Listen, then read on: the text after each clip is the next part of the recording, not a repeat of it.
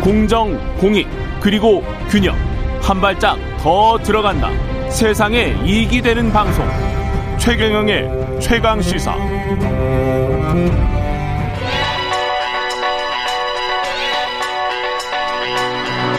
최강 시사. 김수민의 눈.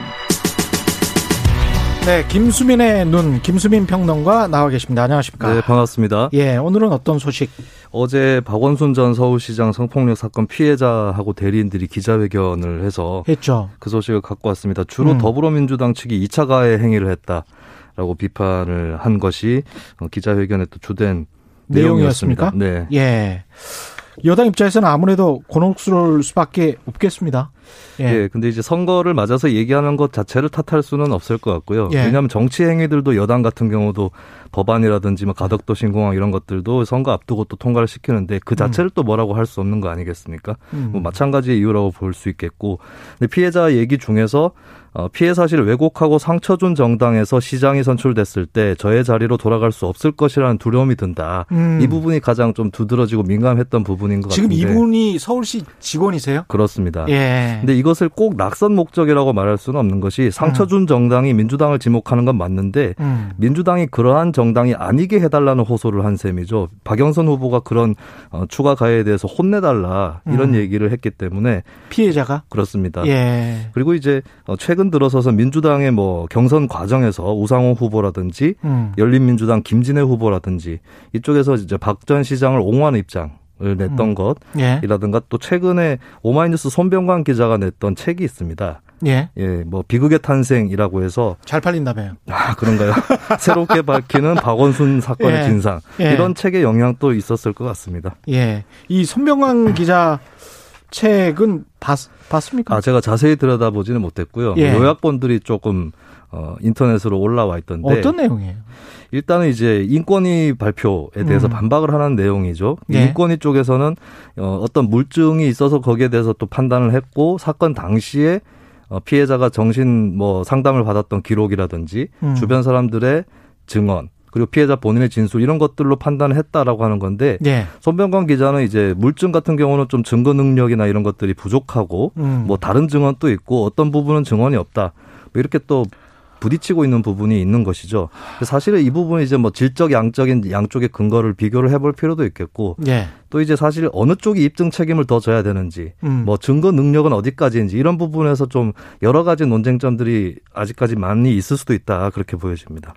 이렇게 되면은 공방이 계속 될 수밖에 없겠습니다. 그거는 불가피할 것 같고요. 예. 피해자 측은 사실 공방을 이어가고 싶어 하지 않는 태도입니다. 그러니까 방어권을 상대방 박 전 시장이 포기를 해버렸고 음. 고인이 살아 있었으면 사법 절차를 밟아서 좀 규명이 됐을 텐데 예. 그게 불가능하지 않느냐. 예. 그리고 유족 측 반대로 어, 고인의 핸드폰이 이제 포렌식을 하는 것이 불발이 되었었죠. 네, 수사 자체가 이제 힘들어진 거죠. 네. 그리고 이제 사실 이 공방이 이어지면은 박 전 시장 옹호하는 쪽에서도 부담을 지게 되는 게 음. 포렌식에 대해서도 해야 된다라는 쪽으로 그렇게 결국 기울어질 수 있는 부분이 있는 것이고 뭔가 진실을 찾아내려면 그렇습니다. 예. 그리고 이제 사실은 이 사건에서 어, 유력했던 간접 증거가 되는 것은 그렇다면 왜 고인이 세상을 떠났는가 이 문제거든요. 음. 사실 이제 숙명여고 쌍둥이 사건 기억하시는 분들 계실 것 같은데 그렇죠. 네, 그 시험지를 시험. 유출했다. 예. 근데 사실 그 사건도 직접 증거는 하나도 없는데 유죄 판결이 났었어요. 여러 가지 간접 증거들 때문이죠.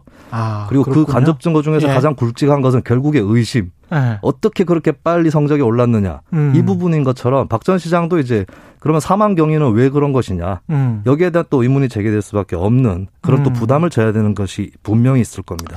LH 투기 사건에 이어서 박영선 후보 측은 계속 곤혹스러울 것 같은데 박영선 후보 스스로가 어떤 입장을 정리해서 밝혔습니까? 지금까지 계속 피해자를 옹호하는 입장을 밝혀왔고요. 예. 어젯밤에도 다시 정리해서 SNS에 올리겠다고 했는데 음. 마찬가지의 입장을 밝히기는 했습니다. 예. 근데 민주당 지지층 일각에서 분명히 박원순 명예 회복 이 얘기가 음. 나오고 있는 상황이라서 음. 이게 처음에는 양쪽에 좀 뭐 입장차가 있겠거니 생각할 수 있지만 계속 이제 지속이 되면은 음. 이게 결국에 박영선 후보가 그것을 못 넘어서는 것이 아니냐 음. 이런 진단이 또 나올 수 있죠. 뭐 박영선 후보를 지지를 한다면 민주당 지지자들이 네. 사실은 논란을 안 하는 게 낫겠죠. 어떻게 보면 선거에서는 그렇다고 볼 수 있겠습니다. 예. 그 후보 캠프에 박영선 후보 캠프에 지금 남인순, 고민정, 진선미 의원이 있는데 이분들도 좀 불편하죠. 그렇습니다. 어제 박영선 후보 입장을 보면은 저희 음. 당 다른 분들에게 하고 싶은 이야기는 모두 재개해 주십시오. 라고 밝혔거든요. 아. 이것은 캠프에서 이분들을 정리하지 않겠다라고 해석을 해야 될것 그러니까 같습니다. 남이, 이 다른 분들이라는 게 남인순, 고민정, 진섭입니까? 그렇습니다. 아. 그냥 나, 욕하려면 나를 욕해달라 이 얘기인 것이죠. 저희가 모든 것을 짊어지고 가겠다. 네네. 뭐. 그래서 이분들을 뭐 캠프에서 내치지 않겠다라고 음. 얘기를 한 것인데 예. 사실 이 부분이 이제 한 가지 쟁점으로 남아서 선거 끝까지 좀 갈 가능성이 있다라고 예. 하는 거고 이제 치명적일 수 있는 부분은 아, 박영선 후보가 후보로서 또 장래 서울시장이 될 사람으로서 음. 재량권을 갖고 이것을 해결하지 못하는구나 예. 이런 인식을 주면 좀 선거에서는 불리할 수가 있겠죠. 그리고 그렇죠. 사실 이 선거에서 이 문제 문제를 피할 수 없는 게 음. 야권 후보들이 굳이 거명을 하지 않더라도 야권 음. 지지자들이 음. 인터넷이라든지 이런 쪽을 SNS를 통해서 계속해서 어, 전, 전직 부산시장과 서울시장을 언급할 수밖에 없다. 이 선거가 무슨 선거냐 음. 얘기를 할 수밖에 없기 때문에 음. 민주당도 어쨌든 여기에 대해서 좀 어, 분명한 해법을 준비할 필요가 있을 겁니다.